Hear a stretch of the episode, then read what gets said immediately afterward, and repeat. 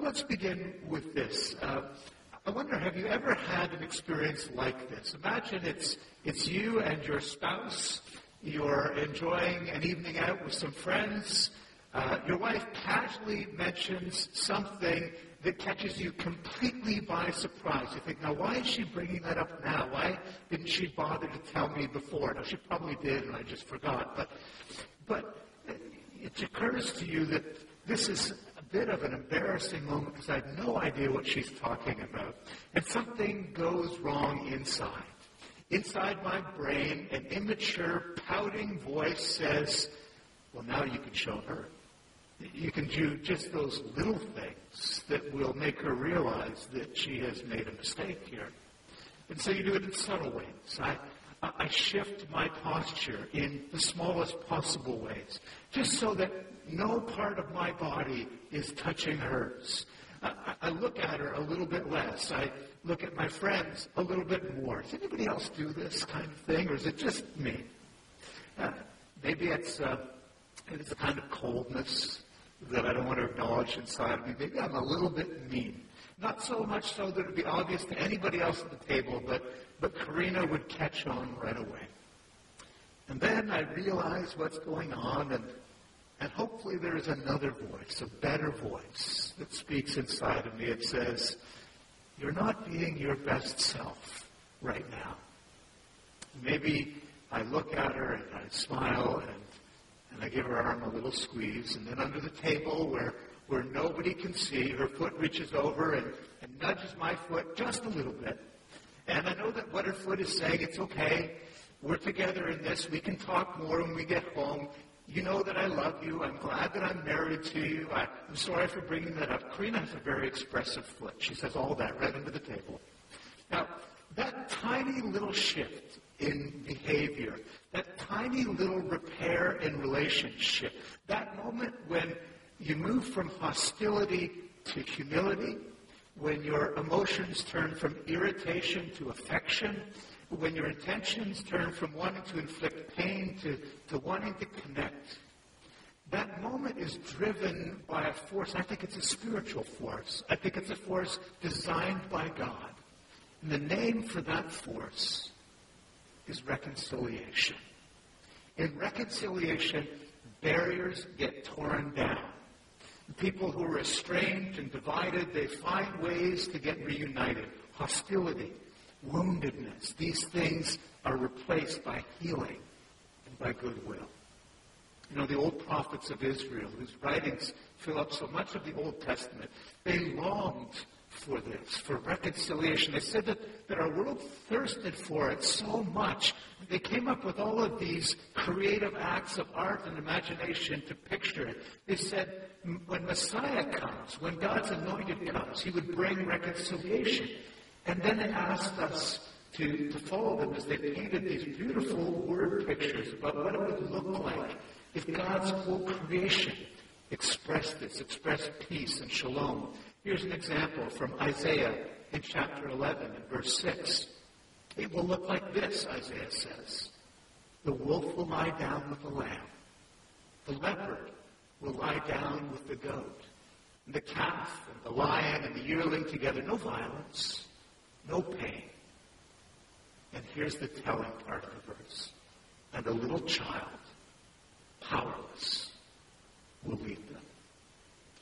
When we imagine that kind of force at work in the world, that kind of power, you begin to ask these large questions. What would it look like for North Korea and South Korea to live together in peace? For Israelis and Palestinians to live in harmony. In our own country, what would look like for the wounds of racism and inequity and the marginalization of Canada's very first citizens, for all those things to be healed? Or imagine maybe in a more personal way. A friend who's married, there's been an estrangement between them and their spouse. It's been going on for a lot of years. And it runs so deep that at night when they're in bed, if he happens to even touch his wife with his foot while she's sleeping, her body will physically, reflexively recoil and pull away. And he feels once more the pain, the distance. Imagine a marriage like that finding healing. these visions, these stories reconciliation, they have a way of capturing our hearts. Have you noticed, those of you who watch online movies, how suddenly over the past month, Netflix and other services have uh, populated themselves with an abundance of these Christmas movies? That there must be a studio somewhere where they work all year long just to make these movies, because there are hundreds of them. And they're all themed around reconciliation, getting things right this time of year. Spiritually, personally, socially, systemically. The desire, the crying need of our world is to be reconciled. We can't always seem to do it, but it's the very heart of the Christmas story. Listen to what Paul wrote. He wrote this to a little church in Corinth, 2 Corinthians 5, verses 18 and 19. It says, God reconciled us to himself through Christ, and he gave us that ministry of reconciliation. What is it? That God was reconciling the world to himself in Christ. Folks, this Advent season, these next few weeks at MCBC, we're going to become students of reconciliation. We're going to learn what it looks like. We're going to talk about what it takes. I hope you will experience how it feels to be reconciled with God. We're going to invite you to do that today. Next week, we'll begin to look deeper at how you get reconciled with the other people in your life. On the third week, we're going to look about what it means to be agents of reconciliation, that unbelievable mission that Jesus has given to his church. And all of that will lead us up to all of our celebrations for Christmas Sunday. Now, here, here's why we're doing this. I think that the best part of the holiday season, when we're in this time of year, is that families have this intentionality about being together, about saying the important things, the gracious things that maybe don't get said the rest of the year. But I think it's also one of the hardest times of the year because families get together. And all the cracks in those relationships, they all start to emerge again. And they say sometimes the most disastrous things to each other. Whichever it is, neither one are going to happen this year. At least not the way that we're used to. And all of those emotions, all those thoughts, all those feelings, all that history is just going to lie dormant. Or maybe worse, maybe it continues to fester. I don't want to do that. You don't want to do that. We want to be intentional about practicing reconciliation. As we went through the eight challenging weeks of our fall teaching on, on addressing the tough but important questions, how many of those questions had at the very bottom of them a desire for reconciliation? Questions about race and gender equality. Questions about relating to communities who are marginalized and vastly different maybe from you are, whether that's sexually, financially, racially, culturally. Reconciliation is the driving force that tears down walls. Let me take you on a quick little journey through the book of Genesis, just the very first book of the Bible. It'll be really quick. Uh, Genesis is a lot about families, at least has a lot to say about families. In the very first family, the older brother Cain killed his brother Abel.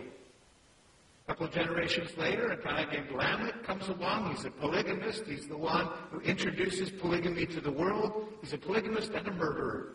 Then comes Noah, who had a drinking problem. His family's a train wreck. Then comes Abraham, who impregnated his wife's maid. Jacob. Jacob deceived his father, stole his twin brother's inheritance.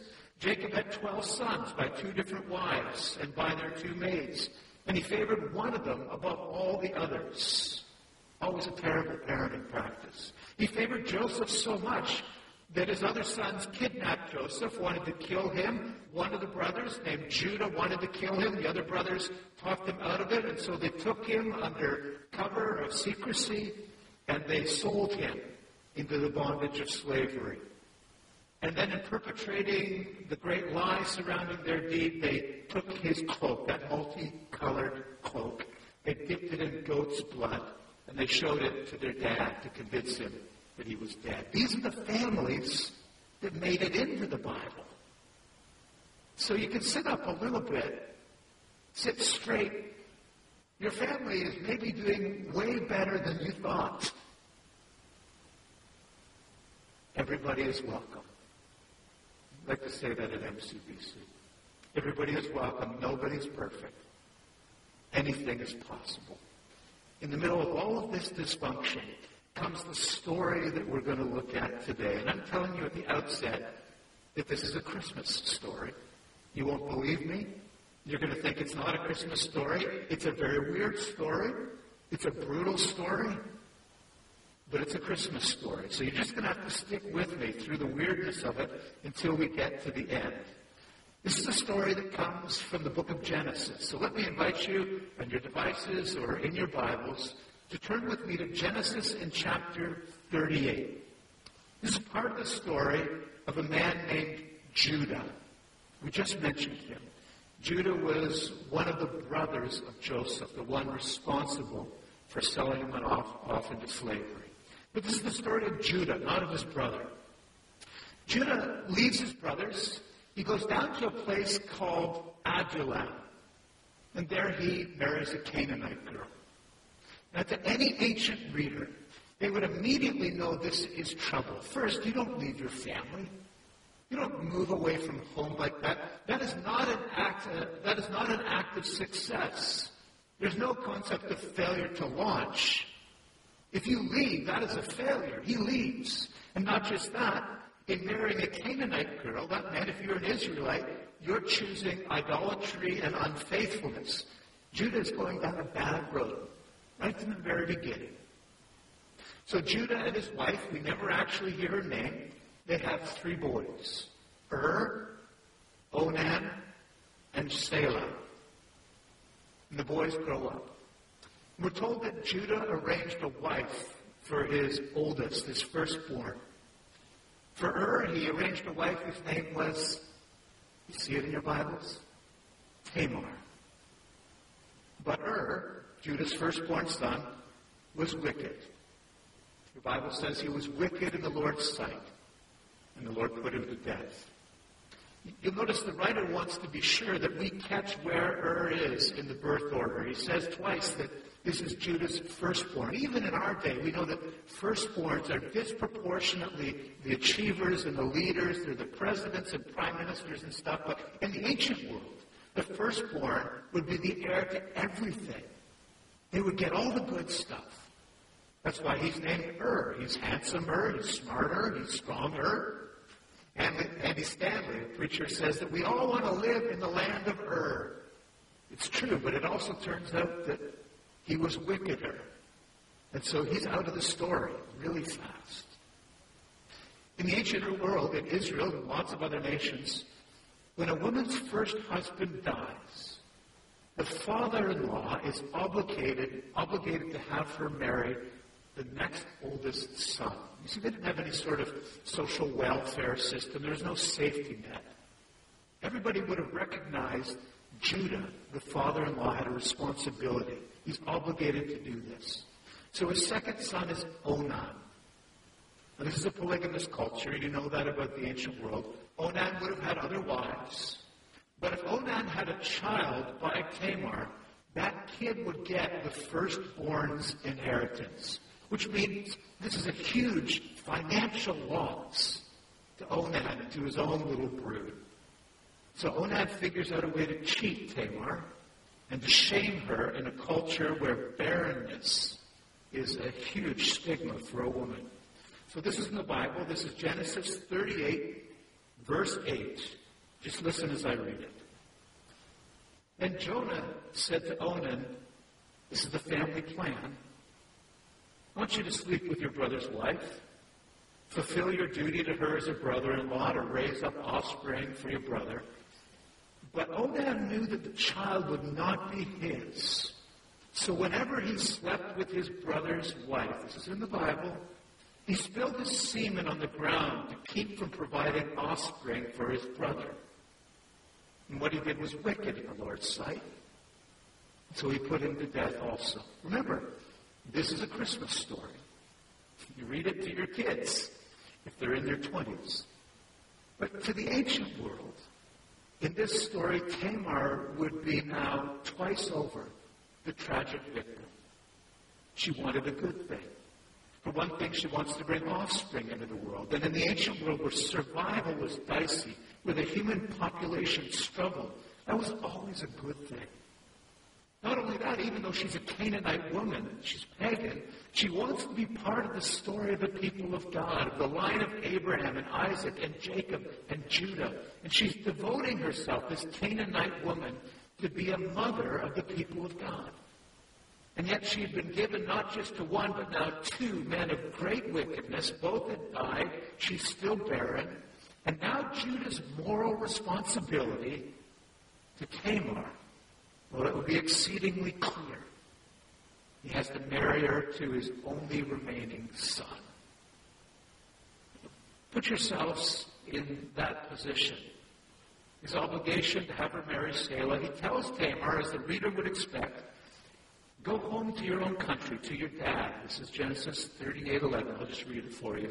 Go home to your dad, and I'm going to raise my third son, Selah. When he's old enough, I'll call you, and you can come marry him, and you can have kids with him. Secretly, he's saying to himself, in her dreams, There's no way I'm giving Selah to her. I've already lost two sons. He never sends for her. He leaves her to wither and to die alone. At some point in the story, Judah's wife dies. Judah doesn't spend a whole lot of time mourning. He's ready to date again pretty quickly, but he's not an eHarmony guy. He's not even a Christian mingle guy. He's more of a Tinder guy, to be honest. And so he swiped right. That means he went down to a place called Timnah. And Tamar hears about this somehow. And to our surprise, this Canaanite woman goes into action. She gets all dressed up. She wears a veil so she can't be recognized. And then when Judah comes by and propositions her and offers to pay her, I'll give you a young goat, he says, in exchange for sexual favors. Tamar says, okay, but, but I want you to hand over your seal and your cord and staff as kind of collateral. It's like getting his credit card number, the password to his bank account. Until you deliver the goat, I need something. I need some kind of security. He says, okay. They have sex, and although he doesn't know it at the time, she gets pregnant. Now, she is pregnant by the father of her first two husbands. Remember, this is a Christmas story. Tell it to your kids if they're in their 60s. Judah will be, you understand now, both the father of Tamar's offspring and she will be Tamar's father-in-law. It means, if you think about it, that, that she will be the mother of these children and she will be their sister-in-law. I mean, how messed up is that? Your family, your family is doing great by comparison. Judah goes home. I'm coming to the end of the story. He tries to FedEx the goat down for payment, but the the only thing that uh, they, they only look for Tamar actually among a group of prostitutes, and of course she's not there to be found there. So he says, "Forget it. If you can't find her, I'm not going to let word get out that I slept with her. I'll be a laughing stock, and everyone dies." So several months pass, and word gets out that Judah's widowed daughter-in-law is pregnant while she's still wearing her widow's clothes. Of course, at this point, Judah has no idea who the father is, and he gets all self-righteous about it. This is what he says. Genesis 38, verse 24. He says, Bring her out and have her burned to death. Now, even in the Bible, that is remarkably brutal. In fact, it's told with an abruptness and brutality. It's just a two-word sentence. Bring, burn. And so they bring. And just when they're about to get ready to light the match, Tamar arranges for the seal and the cord and the staff of Judah to be presented, along with a message that says, I'm pregnant by the man who owns these. And then she added, See if you recognize whose seal and cord and staff these are. Ring any bells? Dad?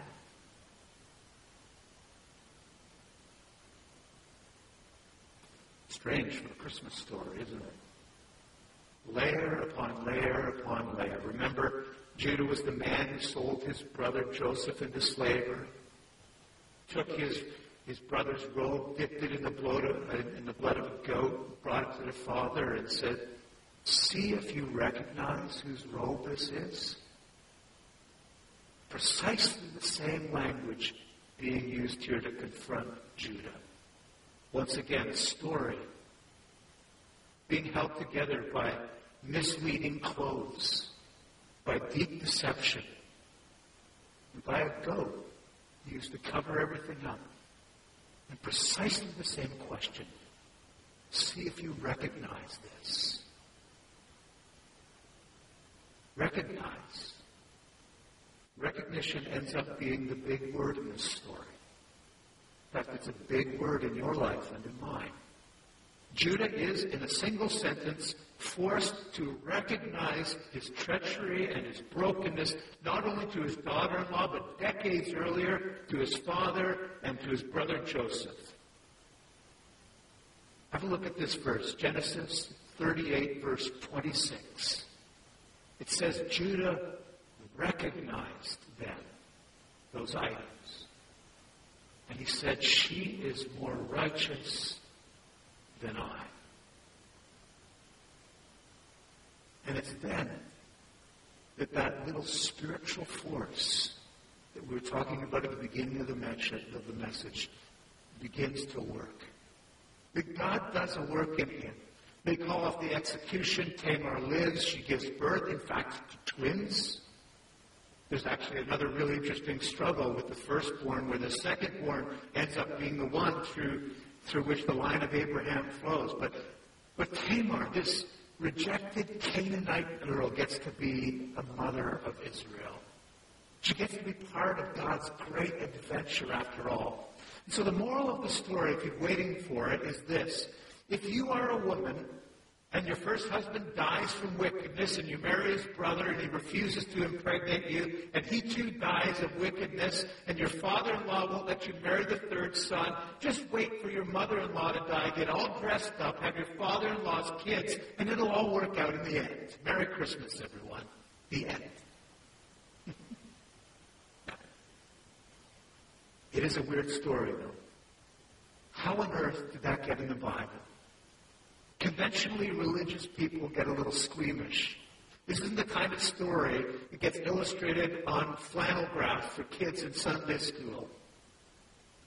Couldn't she have done something else? Couldn't she have sold Mary Kay or essential oils or learned to drop ship through Amazon or something? But the Bible doesn't really say it. It does admit, though, that the world, the ancient world, maybe our world too, is a brutal place. Sometimes what you read in the Bible are, these are not just moral fables. They live and they're grounded in a world where there is great evil and people are complicated and sometimes corrupt and sometimes their actions are ambiguous. And as readers, we have to puzzle things out. We have to read the Bible with our minds. People often have the impression that the Bible supports patriarchy because, of course, it was written in a day when the Bible was patriarchal, but it's really interesting. In many of the stories of the Old Testament, like this one, one of the points is to undermine all the evil that can be done by people with power in the patriarchal system. So here's this woman, Tamar, who's marginalized because of her gender and her ethnicity and her status as childless and now she's twice widowed and she's a victim of sexual misconduct, not once but twice. And instead of being cowed into passive surrender, which the reader would expect, she shows remarkable courage, determination. In the end, she triumphs over an oppressor and a system that is unjust and stacked against her. But more importantly, she becomes part of the greatest story in history. The reason for this is because the major story, the major character in this story, the one you really want to pay attention to, is God. And God cares about little Tamar. And God's intent, His design, is always to create a redemptive, reconciling community. He wants a people that He can be with, that He can rest with. He wants a community that includes all kinds of folks that maybe people think would be left outside. And he wants most of all to reconcile people to himself and to one another. And so he goes to work, even in wicked old Judah. And When Judah recognizes what's going on, that's when he says, She is more righteous even than I am. That's the beginning, the first sign of a little glimmer of humanity in that man. Many years later, when the brothers are with Joseph, including Judah once more, even though they don't recognize Joseph, Joseph recognizes them and he forgives them. It's a powerful story. In fact, if you've not dog-eared that page in your Bible, Genesis 45, Genesis 45 verses 4 to 8, is the first recorded moment in history in which, in which one human being forgives another. It's a dramatic moment. It changes the moral trajectory of the whole human race, and it's Judah. Tamar is Judah, who plays the central role in the climactic verse in the book of Genesis. It's an amazing moment. And if you want to find out a little bit more about it, we'll be looking at it next week. But what of Tamar? She gives birth to twins, and of course we wonder what happens to her. What happens to her kids? Oddly enough, the writer of Genesis never tells us. She never again appears in the pages of that book or of the Old Testament. But that's not the end of her story. Tamar does show up again. A thousand years later, in the opening stanzas of the Gospels. On the very first page of the first book of the New Testament, Matthew chapter 1, verse 1. This is the genealogy of Jesus the Messiah, the son of David, the son of Abraham. Now, Abraham was the father of Isaac, and Isaac was the father of Jacob, and Jacob was the father of Judah and his brothers. And Judah was the father of Perez and Zerah, whose mother was Tamar. Really? I mean, really, Matthew? You're going to go there? You're going to bring up that story of all the stories? That belongs in the Christmas story. You didn't mention any of the other great mothers of the Old Testament, the ones to whom scandal wasn't attached. You didn't mention Isaac's mom or who Jacob's mother was. It's very odd, you know. Genealogies were such a big deal in the ancient world. I know this is the part of the Bible that when you get to it, you just skip it. It's long, it's dull, it's boring, I don't care. But they didn't. Genealogies were how people learned about their identity and their culture. All their stories, stories about who they were, were wrapped up in those names. They would memorize the genealogies. They would pass them down from one generation to the next. Those names meant, I'm somebody. I have a family. I have a tribe. I have a story. They were the Old Testament version of action movies. They loved them. They watched them again and again. They, they told the genealogies, the stories around the campfire. But here's the thing. Hebrew genealogies never included women. But this one does. And not just any woman, but a woman entangled in sexual scandal with her father-in-law. She's right there in the family tree of the Messiah. Are you kidding me? Not just that, she's a Canaanite woman. She's not one of us, she's one of them. She's an Israelite. She's not part of God's people. You mean Jesus, from a purely blood perspective, isn't a pure blooded our guy?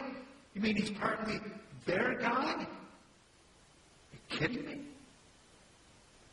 And if you look closely, Tamar is not the only woman in the genealogy. It's really strange. Matthew includes a woman named Ruth, who also was not an Israelite. She was a Moabite. Includes a woman named Bathsheba, who you might remember. King David himself on her in an act of adultery. Includes another woman named Rahab, who is not just a Gentile, but a Gentile prostitute. It's kind of like the gospel writer must have pored over the Old Testament saying, who are the most startling, controversial characters that were part of God's story? Let's not forget them. Why do the Gospels do this? Because the birth of Jesus, the Christmas story, is the, t- is the time to proclaim with the greatest resonance that this is the gospel. Everybody is welcome. Nobody's perfect. Anything is possible. God was reconciling the world to himself in Christ, not just counting people's sins and misdeeds against them, not, not just counting my sins against me. You want to know what God is like? Jesus has come. Now you know. Outsiders aren't left outside anymore. The sinners and the saints, they get all jumbled up together, and grace just starts flowing everywhere so heavily that Judah and Tamar, thousands of years later, are brought together again in the story of the gospel in Matthew. Little children are the conduits through which the love of God flows because God was in Jesus reconciling the world to himself. There's a message there. A message for you and for me and for our world. And if God can reconcile Israelites and Canaanites, Judah and Tamar, saints and sinners, prostitutes and patriarchs, and an oppressor with the oppressed, who is beyond the reconciling power of Jesus? Nobody. Because it turns out that Tamar's story is a Christmas story. It's part of Jesus' story. And it's a story where the most unlikely people wind up showing up. It's what the human race has loved so deeply about the story of Jesus for 2,000 years. That you have a Heavenly Father who loves you. For some reason, God only knows who wants to be with you more than he seems to want anything else. He wants you so much that he sends his only son, Jesus, to be born in a manger, to die on a cross. And if you're honest about it, kind of like Judah, there's some stuff in your relationships. Thinking this morning, first off, about your relationship with your Heavenly Father, stuff that needs to be fixed. Maybe there's some distance. Maybe there's some choices, there's some behavior that you're just not proud of. So as we wrap things up this morning, I want to call you today at the beginning of our Advent journey together to be reconciled to God.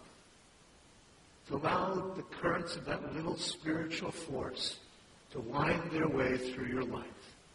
Whatever needs to be confessed, confess it. Whatever needs to be changed or repaired or repented of, don't wait. That habit, that relationship, that attitude, make your heart right with God.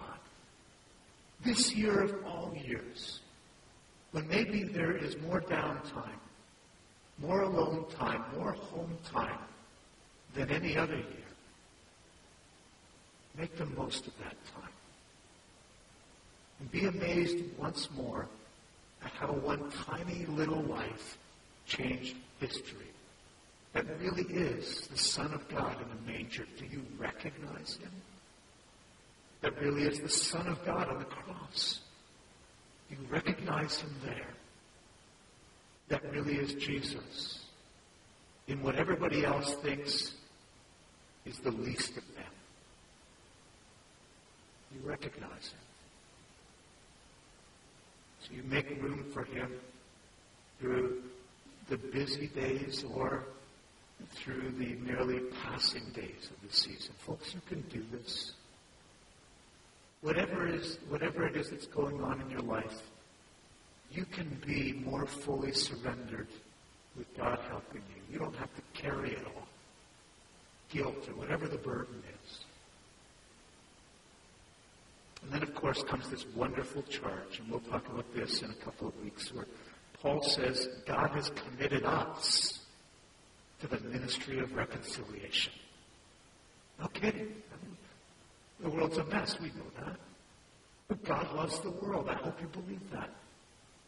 And he has a message that the unwanted are wanted by God, that the unchosen are chosen by God, that the unblessed are blessed by God. In this season, you can say yes. Yes to God and yes to the ministry of reconciliation.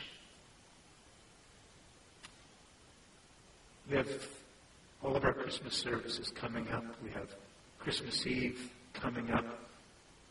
Maybe there's people in your life who think that they're really far away from God. But for some reason, this year and this time of year, there's just something a little bit more raw in their life, a little bit more open. A little more willing to take whatever that first step may be. Maybe God uses you. You can invite the uninvited. The world is, is just one great story, one weird, amazing story involving the most amazing and unlikely people. And it ends up with somebody like Tamar right there in the story of the manger, right there next to the Christ child, right there listening to the angels sing. Hark the herald. Glory to the newborn King, peace on earth, mercy mild, God and sinners reconciled. It's the story. Merry Christmas and Happy Advent. Will you pray with me? I'm give you, wherever you find yourself as you're listening to this, just a moment moment in a busy season to talk to God about the relationship you have with Him. And maybe if you're honest, you've never really gotten serious about making that relationship a priority in your life. And you want to do it today. Maybe you're just tired of carrying around the burden of guilt or regret or folly. This is your moment. So you say to him, God, I want to confess all of that. I need to be forgiven. I, I want to spend my life with Jesus. I need him as my Savior. I want him as my friend. I, I trust him as my guide from this day forward. And God will do that. God is just so much closer than you have any idea, and he always responds to an open heart. And he'll walk with you through life. You can let me know, or Sheldon know, or Nathan, or, or whoever it is in your life that, that this was the day. And that from this day forward, you want to grow spiritually. And maybe for some of you, you've walked for, with God for some time, but there's still some area in your life that's created distance. Maybe it's a habit. Maybe it's a relationship that's going off in the wrong direction and it just needs to stop. You can make that decision today.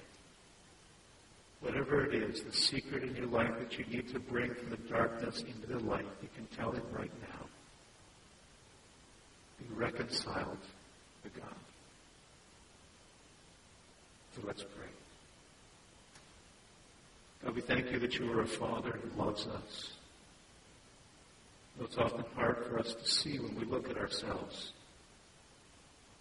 But When we see the stories of other people, we can be reminded again that there's nobody that you don't love. There's nobody that you don't want. There's nobody that you don't choose. Thank you, God, for the great story of Jesus. And for that list of names that goes on and on and on of unlikely people who get folded in. And that gets to include us. So we give our hearts to you. We give you our worship, for you are our Father, and we love you and want you to know. And we tell you now in Jesus' name.